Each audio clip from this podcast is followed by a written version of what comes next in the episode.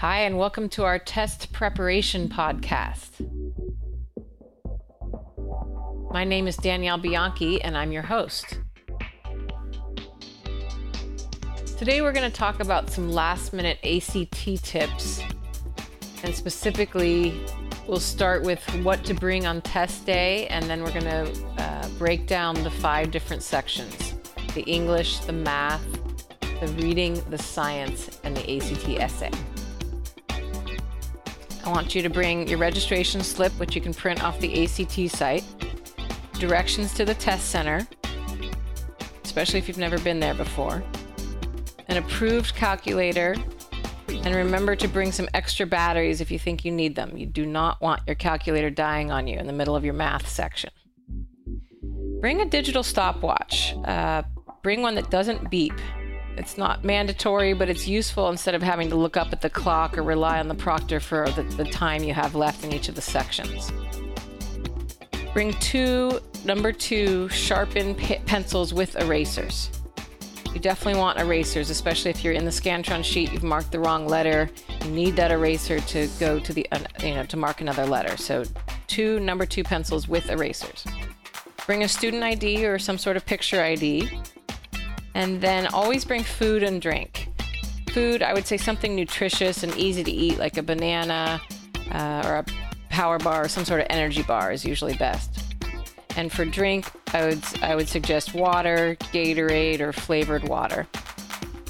And then it won't hurt to, to pack some tissues as well. Some classrooms just don't have a box of tissues. You might have a runny nose, so just remember to bring some tissues. Okay, that's what you want to bring on Saturday, and then I want to break down a little bit what to what to think of or some quick tips uh, in each of the sections: the ACT English, the math, the reading, the science, and the essay. All right, some quick tips for the ACT English section. Best rule of thumb for this section is when in doubt, take out.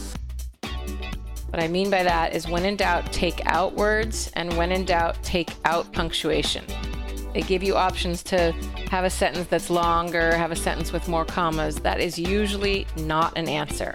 You want usually the answer that has fewest amount of punctuation, if punctuation at all, and the, and the fewest words. Along this same line, don't fall for redundancy or repetition. You want to make the English passages as precise as possible. You don't need extra words. You're editing like you're editing a friend's paper before they get handed into the English teacher. You want to take out all the words that are unnecessary. In this same vein, you won't have answers where you would add words. Uh, for example, an answer that might have an option as in addition to. And you can just say and instead of in addition to. You're not going to pick in addition to same thing instead of saying because if you have an option to say due to the fact of that's not going to be an answer. You don't want to add words. Due to the fact of is four words and when you can just say the same response with the one word because you're going to go with that shorter response.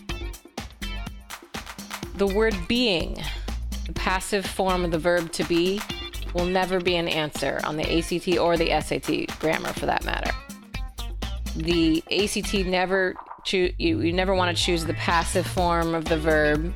You always want to go in the active some people call it the active verb, some people call it the active voice. You always go with the active verb, not the passive verb. And one last point, you need to know your possessive. You need to know where you need to put apostrophes. You need to know the difference between it apostrophe s, which means it is, and its, which is possessive like the dog chased its tail. In the same vein, you need to know who apostrophe s, which means who is, versus whose, W H O S E, which means whose shoe is this. Okay, so know your possessive and know when to use apostrophes. All right, now on to the ACT math section basic rule of thumb here is you really want to work to get those first 30 problems correct. These are generally on the easier side, not necessarily in chronological order like the SAT, where number one's the easiest, number 20 is the hardest. but the first 30 should be kind of freshman, sophomore year math. So they sh- it should be pretty basic math for you. So really try to get those first 30 correct, which might mean you you know go with your gut instinct or you know you shouldn't be working a lot of long division or anything like that. You should barely have to use your calculator on the on the first 30. You need to review common right triangles. The 30 60 90 triangle and its sides, the 45 45 90 triangle and its sides and then common right triangle sides like the 3 4 5 triangle double it in proportion would be the 6 8 10 triangle and then another nice one to know which will help you um, help you do problems more quickly is the 5 12 13 triangle now those three triangles the 3 4 5 the 6 8 10 and the 5 12 13 you can find them all using Pythagorean theorem. A squared plus b squared is c squared, but this just it's it's a you know it's a shortcut. Just knowing that the, if you have a side that's three and a side that's four, you know that hypotenuse is five. If you have a side that's six and a side that's eight, you know the hypotenuse is ten. That sort of thing. I want you to memorize areas of circles, squares, rectangles, triangles, parallelograms, and trapezoids. You will need to know these formulas. You also want to know formulas for slope. You need to know your distance formula, your circle formula, midpoint formula. You want to know how to use ratios and common denominators.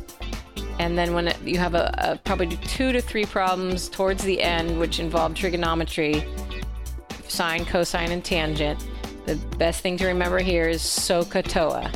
S O H, sine is opposite over hypotenuse ka, cosine is adjacent over hypotenuse, and toa, tangent is opposite over adjacent. There are usually one, maybe two matrix problems. And to do a matrix problem, you read across as we do in English and distribute across. You would not go down in a matrix.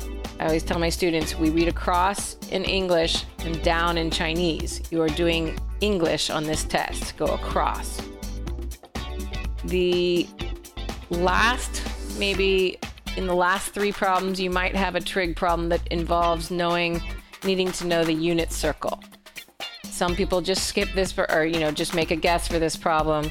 But in general, if you could check out a unit circle and know that 180 degrees means pi, this is going to help you as well on the harder problems.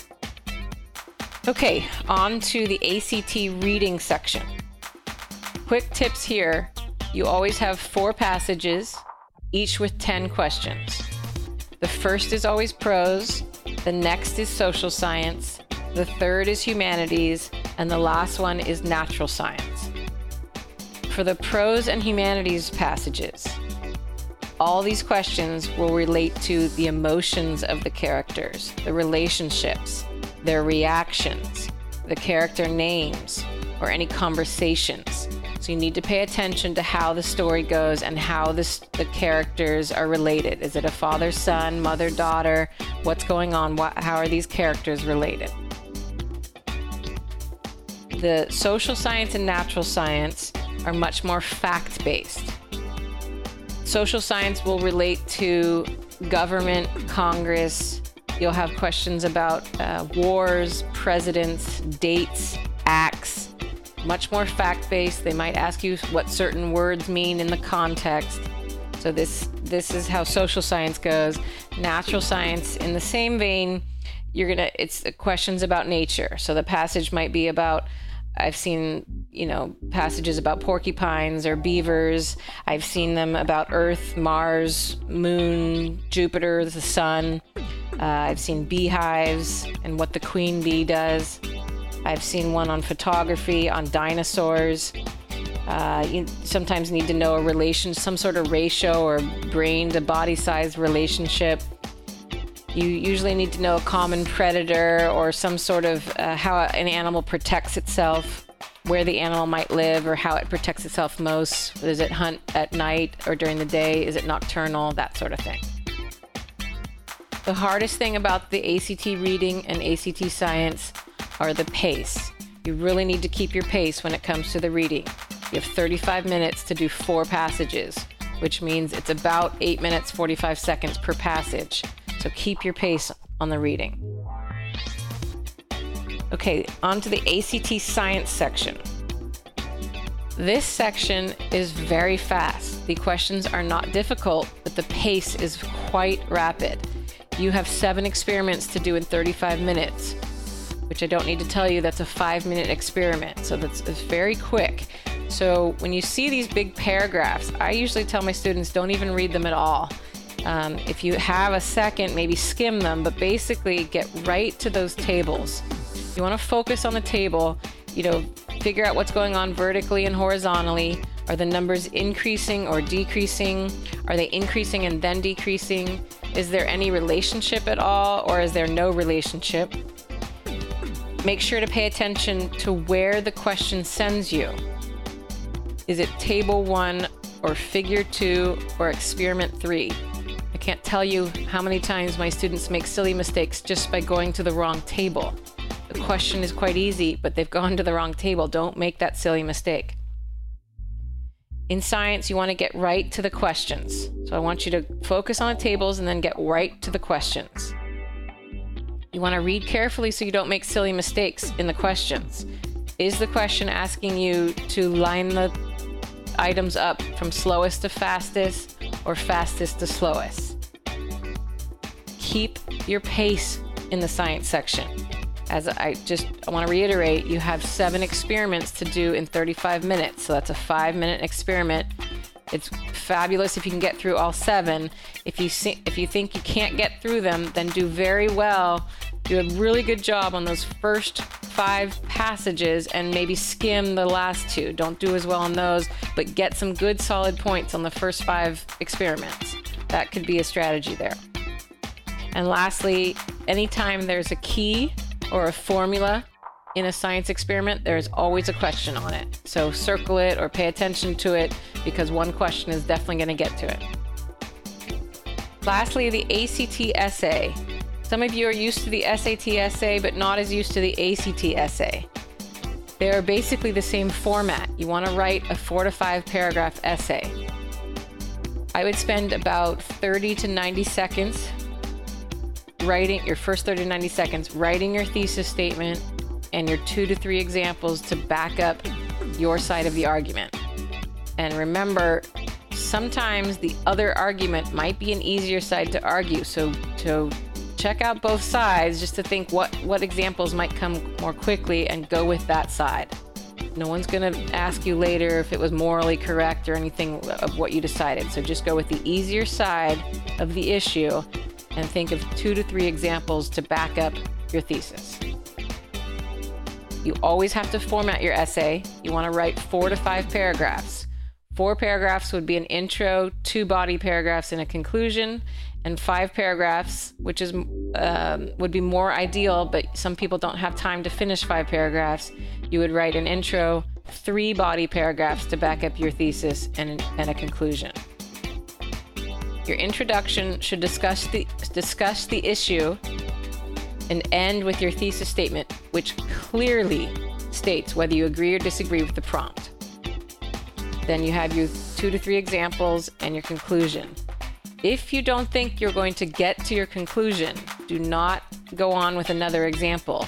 You need to finish your essay. It is better, you're going to have more points against you if you don't finish your conclusion than you would have points for getting that third example. So make sure to get to the to finish your essay with a conclusion and each paragraph should have at least 3 sentences. Lastly, get sleep on Thursday and Friday nights this week. A lot of people just get sleep on Friday and it's not quite enough. Thursday and Friday, it's usually a two day lull right there. So I want you to get sleep Thursday and Friday night and I really wish you luck on Saturday. Okay, let's recap what we went over today on our last minute ACT tips on what to bring on test day and the five uh, section breakdown of the ACT.